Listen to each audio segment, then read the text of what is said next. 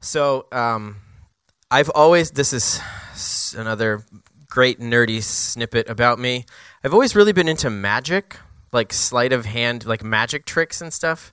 That's so dumb. I already hear the laughter. It's fine. I can also juggle. I can like juggle pins and all kind of very weird things that I was into as a kid. Um, yeah, someday maybe. Uh, but I so we used to go. There was this there was this plaza near where I grew up that was kind of far away. And every, whenever we went there, we would go to this card store, and this card store had a, a magic shop in the back. And this was like my favorite place in the world to be. And these guys that worked there, I can't imagine this being an actual real job today. But for some reason, they were able to pay people to teach and sell magic tricks. It was very fascinating to me. I know this is kind of dumb. Stay with me for a minute. Um, but I feel like when it comes to magic tricks, you have three different types of people in the observation category. You've got the figure it outers, right? Like the, oh, it's up his sleeve or it's over there or he didn't do that for real or there's a string or, you know, the people that have to like di- dissect and deconstruct every trick to make sure that they have it all figured out. So there's those people. There's the don't carers. They're like, this is the dumbest thing in the world. Why am I watching a child, a child's trick here? Why are we talking about magic? And then there's other people that have this like kind of wide-eyed wonder and just love the fact that they're being amazed by something that is terribly amazing. Um, in another weird thing about our life, we got married at a zoo, which is kind of strange. Um, and at our zoo wedding, we had a magician, just because we had a good friend who was an amazing, like, a very accomplished magician, and so he just worked the crowd and like did magic tricks and stuff like that. It was very bizarre, but he was an amazing magician. He used to do this trick. I don't know how he did this, but he was uh, he somehow in the middle of the trick. It would be a normal card trick, and then he would pop a, an empty card deck, and a lime would come out of it. And then he would cut the lime open with a knife from his pocket and open up the lime, and your card would be rolled up on the inside of the lime. It was amazing. It was dumbfounding to anyone that ever witnessed this trick.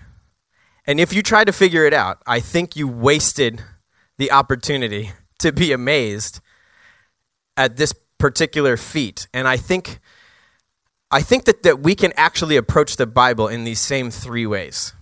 I think we can be a figure it out or somebody that has to explain everything, rationalize everything, put it all in a nice, neat little box so that we can make sure that we understand every little piece. You can be a don't carer very little interest, doesn't really matter what you're talking about. These stories don't really mean much. Or you've maybe heard them so many times they have very little meaning to you anymore. We start to take things for granted. Or we could be wide eyed wanderers, people that just get amazed at some of the things that God does and says and just marvel at some of the stories in the Bible. And so uh, today I want to pull on that little thread of mystery and enter into a narrative that I think kind of fits this description that we easily take for granted something that we can easily just do and not always grasp all of the depth and the historical context and the connection to the larger story of what's going on. And it's this idea of communion and what we do together when we celebrate communion at what we often call the table or the communion table. Um, so, we're going to talk about communion for a little bit and press into some deeper meaning and connection. And the idea today is you ever like hear a song and it takes you back to a time, or you smell something and it instantly like reminds you of a bunch of things? That's what I want to do with this today. I want this to be a story that we can build a little bit of a narrative for, some mental furniture, so that the next time we enter into a time of communion, it maybe conjures up something. It kind of brings to mind and to your memory some ideas or some things. So I think communion is the thing that we can easily kind of just do and take for granted, maybe appreciate it, but oh, don't always have the space to consider some of the context, some of the mystery and think about how it all ties together. And it's definitely mysterious. There are some downright weird things in the Bible and some weird things that Jesus said, and we don't always talk about it. Um, so let me demonstrate one of those. This is um, so Jesus, who, look, if you're not a Christian, probably still can be regarded as one of the greatest teachers and philosophers of all time most people outside of Christianity would agree with the fact that he was an amazing prophet, that he did great, wood, great good in the world, modeled an amazing way to live. And somehow, he's also the Son of God to those of us who are in the faith, fully God and fully human, which is very mysterious on its own, but we don't have time to go into that today. So we're trying to follow Jesus as a community of faith, honor him, do what he says.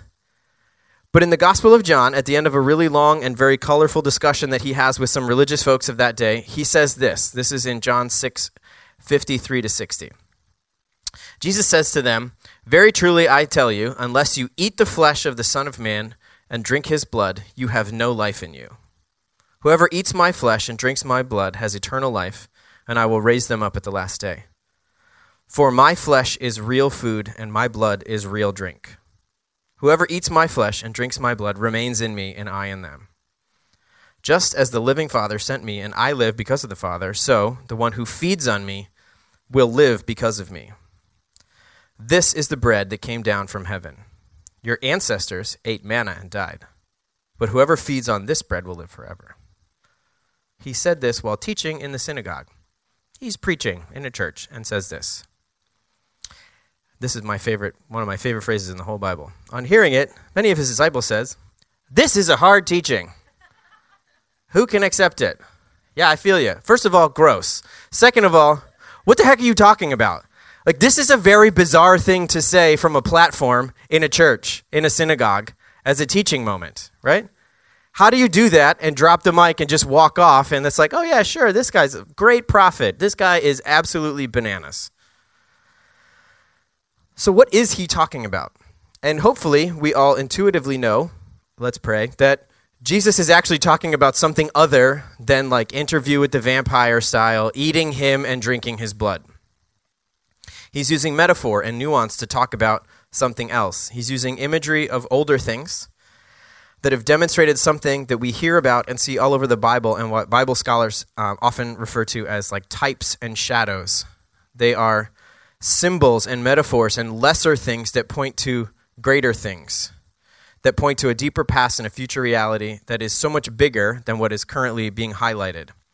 And so, to understand this current practice of communion, we have to go back and look at some really ancient stories, some historical and frankly mysterious narratives that involve blood and rituals and very rich symbolism and prophecy and ancient documents it sounds like a National Treasure movie to me. And so I want to do that together, go on this journey, and allow ourselves to participate in a little bit more mystery than maybe we normally do, to allow you know our western my western rational and intellectual mind that wants to box everything in and understand everything and so you know we are meant to read ourselves and see ourselves in these stories and understand how our stories today overlap with these stories, and these stories are not empty and distant, abstract outside of our modern day. We're invited to enter into them, and I want to invite you to do that today. So, this isn't going to be like a typical sermon where I have a bunch of points that you're going to write down and you're going to leave with a call to action and all that stuff. This is going to be a little bit more kind of narrative and tying some pieces together, hopefully, to weave into the fabric of our lives this story that has richness and meaning that we don't always give ourselves the time when we're talking about communion to really understand. So, primarily, we're going to enter this narrative of the Passover. But before we get to that, we have to talk some blood in a different place. And, um, you know, I figure it's fitting since we're always talking about and singing about blood and not talking about why. It's just a weird thing that we all kind of accept that we do. So let's go back to the very, very beginning, all the way back to Adam and Eve in the garden. Right? So this is where everything starts the genesis of creation, the genesis of um, the human story. And so God creates the world, he creates man and woman to live in this garden and then in Genesis 2:25 it says that the man and the wife were both naked and were not ashamed. And it's important to understand that God is actually with them in the garden. It's Adam and Eve and God. And so this is where he gave them instructions to be fruitful and multiply. And so, naked, unashamed, fully vulnerable, fully known, fully connected to each other and to God, God is present with them. And then, as most of us know, things go sideways.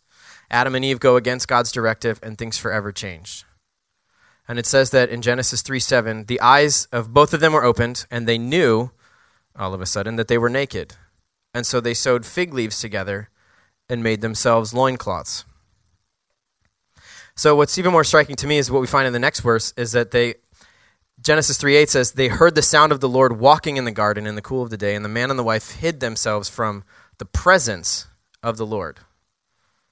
So they hid themselves from God's presence. So their sin, their rebellion, caused a separation for them to not actually be able to be in God's presence any longer. And so, following this, God actually has a series of curses that he pronounces on, on humankind, and that all of creation, as a result of this sin, is going to have some difficulty because of their mistrust of God's command. And then something interesting happens in verse 21 of chapter 4. It says, And the Lord God made for Adam and for his wife garments of skin and clothed them. Why would he do that? Everybody knows about the fig leaves, right? They're already clothed. Why make garments of skin? And here's where we get our first glimpse, albeit extra- uh, a little abstractly, of the cost of sin. Adam and Eve's sin cost something its life. And this is the first time that an animal has died in the garden. And I am sure that that significance was not lost on Adam and Eve. And so it's here that we see God enact this practice of making things right between him and his people by allowing something to die as a substitute for the sin of the people. And by this, he's making them at one with himself again, or atoning at one the animal covers over the debt and atones for the sin of the humans. And this is a type or a shadow of a future substitution that's going to come. And this is the installation of a very mysterious practice of animal sacrifice. So, for now, the sin has caused a disconnection between Adam and Eve and God, and they're banished from the garden forever. And now death has entered the scene, and as a result, all of humankind is cursed and chief among this curse is a separation from God and his presence. And so we see that the cost of sin and the price of forgiveness is actually incredibly high. Something has to pay with its life, and there will be a separation from God's presence. So Adam and Eve start banished from the they're banished from the garden, they start living their lives, they're multiplying. It's clear by all the stories of their offspring and all of the offspring all the way down to 2019. There's issues, lots and lots of issues. And so while Adam and Eve are procreating and the generations are moving, God's presence is no longer dwelling with his people. But God is still at work. Generations are passing, thousands potentially of years. People are, you know, living for hundreds and hundreds of years back then, apparently, like Gandalf style. No idea. It's mysterious. We don't have time for that either. So God singles out a, a, people through Abraham, chooses him to father an entire people group that becomes the nation of Israel. But remember, God's presence is not actively dwelling with the people until the time of Moses. And this is where we're introduced to the Passover meal. So, are you guys still with me? All right, I know this is obscure. It's going to get worse. So, over time, through choices, where they were, through external circumstances, the people of God, the Israelites, find themselves trapped, radically enslaved, oppressed, beat down with no hope. They're crushed, and they are slaves in the nation of Egypt. So, sidebar, as we're thinking about how these stories overlap with ours, feel free at any time to relate to any of the people that you see in these stories. So, their identity is lost. They only have this identity of being slaves with no hope and no value and no future. And then finally, God intervenes. He sends a deliverer, a guy by the name of Moses, who is a type or a shadow, a type of Christ. He is then a representative of the people that goes to the chief oppressor and secures the rescue and the exodus of the people from the hand of Pharaoh, but not without a lot of mystery, and on Pharaoh's side, a little bit of magic. And then it crescendos in this incredible symbolism. There's plagues. This is where you get these crazy plagues at one point, what's weird about this story to me is that at the first few plagues that he puts out there, Pharaoh summons in his magicians and they're able to do them. This is weird to me. This has nothing to do with my story. This is just like a there's magic and weird stuff in the Bible too. At one point, like Aaron throws his staff down, it becomes a snake. Pharaoh's like, My guys can do that. They throw their sticks down and they become snakes, and then one snake eats the other. It's weird stuff. Anyways, moving on. So, just imagine there's like they're turning the entire water system in the entire country to blood. They're calling up frogs to cover the entire surface of everything that's around. Locusts are swarming in and eating every single. Imagine what it would have been like to be there, to be witnessing God miraculously act on behalf of you while your little tribe in the corner is fine. I mean, this is like the stuff of my dreams. Like everyone that I don't like gets crushed and I'm fine. Like, but through these ridiculously crazy plagues and stuff, I'm like, this is the stuff I, I am I the am I the weird one? I dream about this stuff. Okay, maybe not.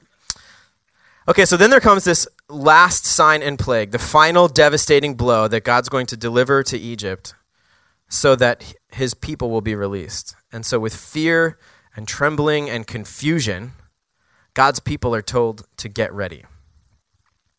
So, we're going to pick up that story in Exodus 11. And this is what Moses tells to Pharaoh. It says, Moses had announced to Pharaoh, This is what the Lord says At midnight tonight, I will pass through the heart of Egypt. All the firstborn sons will die in every family of Egypt, from the oldest son of Pharaoh, who sits on his throne, to the oldest son of his lowliest servant girl who grinds the flour. Even the firstborn of all the livestock will die. Then a loud wail will rise throughout the land of Egypt, a wail like no one has heard before or will ever hear again. But among the Israelites, it will be so peaceful that not even a dog will bark. Then you will know that the Lord makes a distinction between the Egyptians and the Israelites. So they're supposed to pack their things, get ready for a rescue, and then they're supposed to prepare a meal, a really specific meal.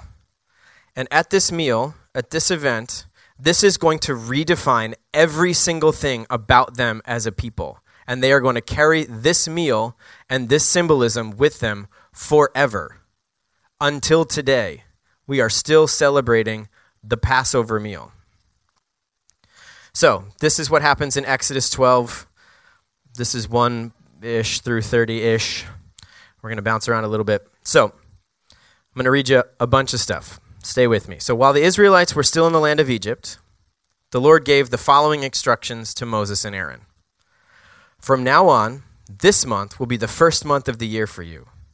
Announce to the whole community of Israel that on the tenth day of this month, each family will choose a lamb or a young goat for a sacrifice, one animal for each household.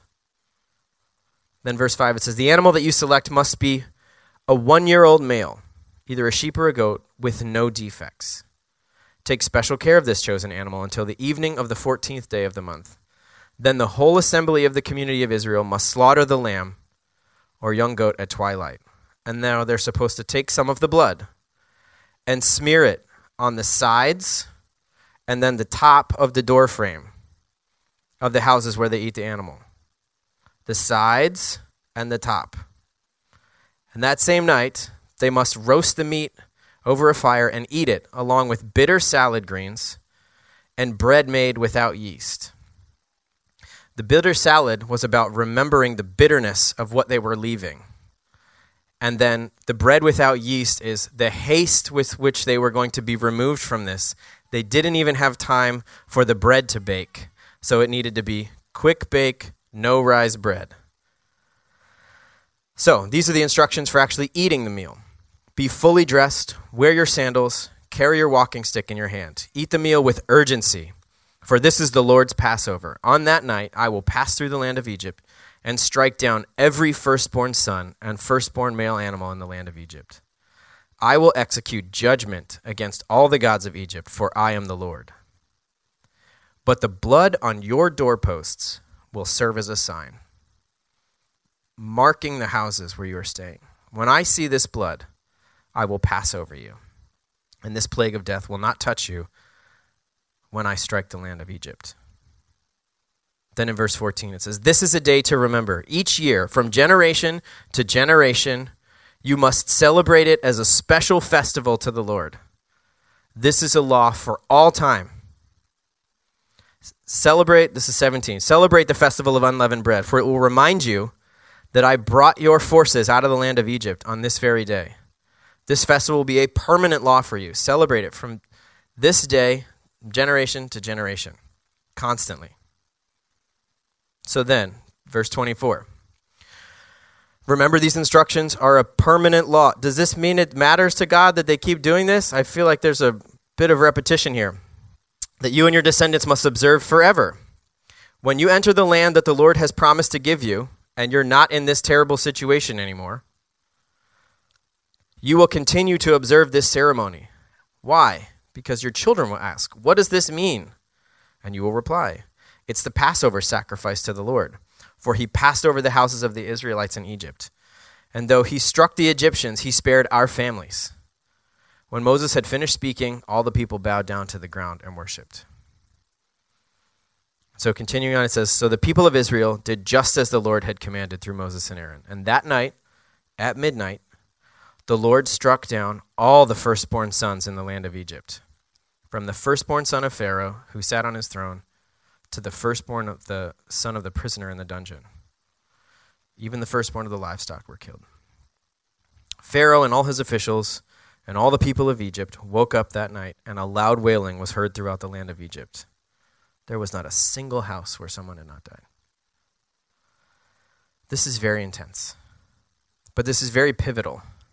And this event, them being rescued from slavery, was the key defining event in all of Israel's history. God, the powerful deliverer, brings them out of slavery with a mighty hand and an outstretched arm. And then, after this great event, God establishes his covenant with his people and his presence returns. This is what it says in Exodus 19.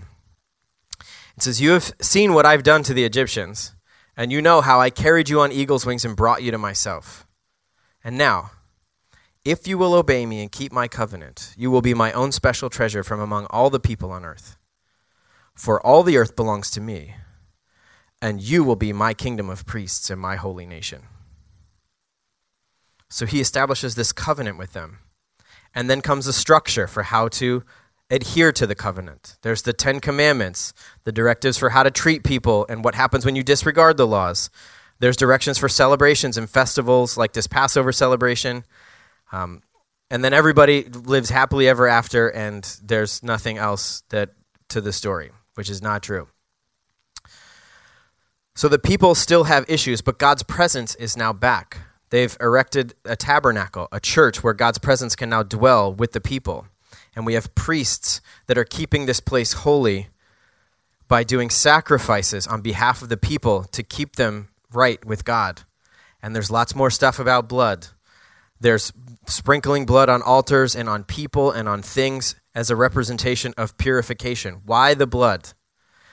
Because blood was a symbol of life. That's why they were using the lifeblood of an animal to offer purity and purify life and cleanse people symbolically to restore life and connection to the presence between God and his people. And we see generation after generation where things, even though this is all happening, are continuing to go sideways. I mean, while Moses is getting the covenant from people, the people go bonkers and start worshiping a golden calf during that, like right away. So, even in the midst of all that, we hear God proclaim himself to Moses to be this way. This is what he says in Exodus 34 about himself. He says, I am the Lord, the Lord, the compassionate and gracious God, slow to anger, abounding in love and faithfulness, maintaining love to thousands, and forgiving wickedness, rebellion, and sin. Why would he do that? How could he do that? How is it that the death of animals and their blood can satisfy the wrong that people have done to the continual breaking of God's covenant? All the sin, all the brokenness, all the injustice, all the disconnection. And he can do it because this entire process and system of sacrifice and purification was a shadow of something else to come. It was pointing to something bigger. Everything one day will change. And God is constantly looking ahead to that something new. And he's sending people to actually tell them about it. We've got prophecies in the Bible. 600 years before Christ, the prophet Jeremiah says this, pointing to a time that's coming. This is in Jeremiah 31. He says, The day is coming, says the Lord, when I will make a new covenant with the people of Israel and Judah. This covenant will not be like the one I made with their ancestors when I took them by the hand and brought them out of the land of Egypt. They broke that covenant, though I loved them as a husband loved his wife. But this is the new covenant that I will make with the people of Israel after those days, says the Lord. I will put my instructions deep within them, and I will write them on their hearts. I will be their God, and they will be my people. And they will not need to teach their neighbors, nor will they need to teach their relatives, saying, You should know the Lord. For everyone, from the least to the greatest, will know me already. And I will forgive their wickedness, and I will never again remember their sins. And even earlier than that, about 700 years BC, the prophet Isaiah delivers a prophecy about someone who is to come, a person who is destined to be the thing that the previous types and shadows were referring to. So he says this of a coming Savior. 700 years BC. Isaiah 53 says, Yet it was our weaknesses that he carried, and it was our sorrows that weighed him down. And we thought his troubles were a punishment from God, a punishment for his own sins. But he was pierced for our rebellion, crushed for our sins. He was beaten so that we could be whole. He was whipped so that we could be healed. All of us, like sheep, have strayed away. We've left God's paths to follow our own. Yet the Lord laid on him the sins of us all. He was oppressed and treated harshly, and yet never said a word. He was like a lamb led to the slaughter. And then, shortly after all of this, God goes silent. For 600 years, there's no prophets, there's no signs, there's no wonders, there's no communication. Nothing. Until God chooses presence in an entirely different form. He shows up in a person. God as a human. Totally mysterious. Why human?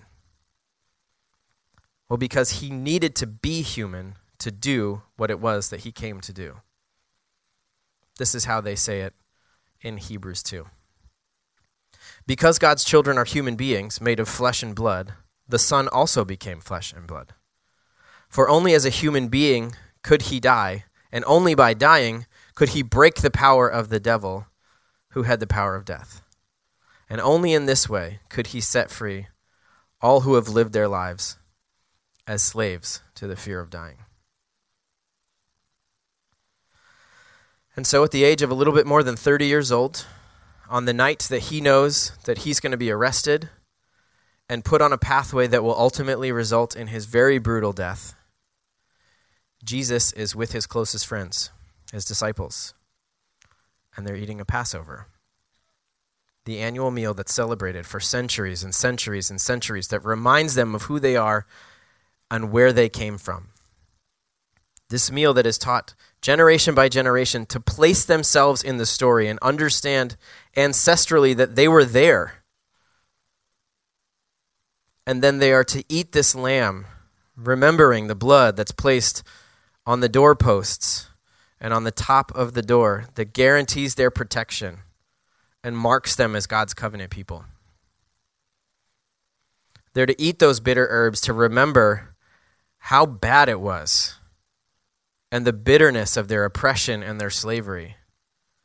And they're to eat this unleavened bread that is a reminder that even this most common ingredient didn't have the time to rise because of the swiftness of how God acted and the seriousness of that original Passover. And so on that night, Jesus starts something new. He knows what's coming. And he knows that this Passover meal was talking about him. And in a very symbolic, deeply profound, and I am sure utterly confusing way, he starts a brand new tradition. It says in Luke 22 that he took the bread and he gave thanks and he broke it. And then he gave it to his disciples, saying, This is my body given for you. Do this in remembrance of me.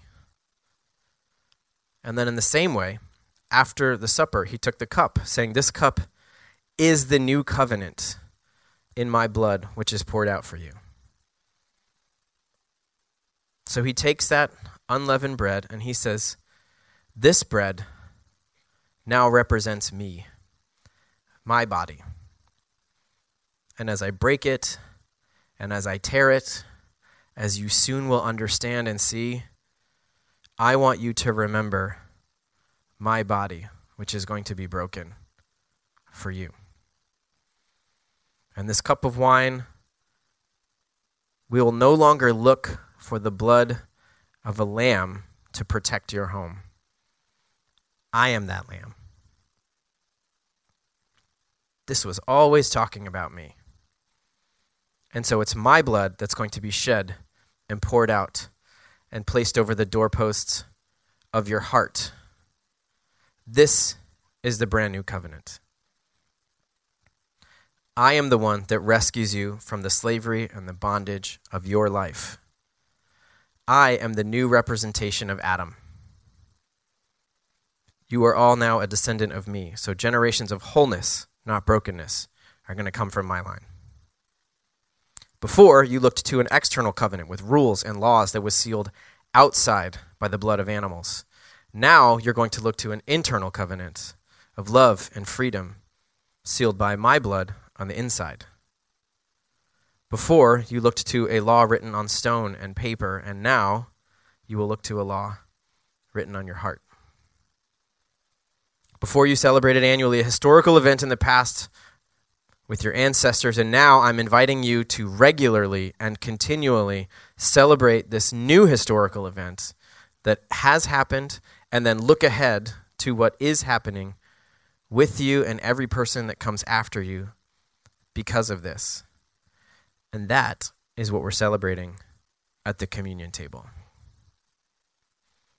We celebrate and remember the God of the both and the past and the present, the present and the future, broken and whole, victory and sorrow. And we use these super common elements that we can find just about anywhere. And we're invited to remember to place ourselves in the story and remember the past that Jesus endured, to remember our own past, our own bondage, and then because of Jesus, our own deliverance. And we're invited to experience or re experience it for the first time, every time, in this new ritual that he instates. One that is steeped in mystery and symbolism and wonder and we're invited to come. Whomever we are, wherever we are, in joy or in sorrow, in celebration or in mourning, we're invited to wonder at the magnitude of God and His story that He has been telling for all time, woven into our story. This story that's for the whole world and yet incredibly personal. And that's what we're invited to remember as we participate and partake in communion together. And so we're going to do that together. So the team's going to come down here and they're going to pass some elements. And so you can hang on to the piece of bread and the cup, and we're going to sing just a little bit. And I invite you to just kind of reflect and ponder and think about this and allow yourself to kind of experience the story. And I will come back up and lead us through the taking of the elements together.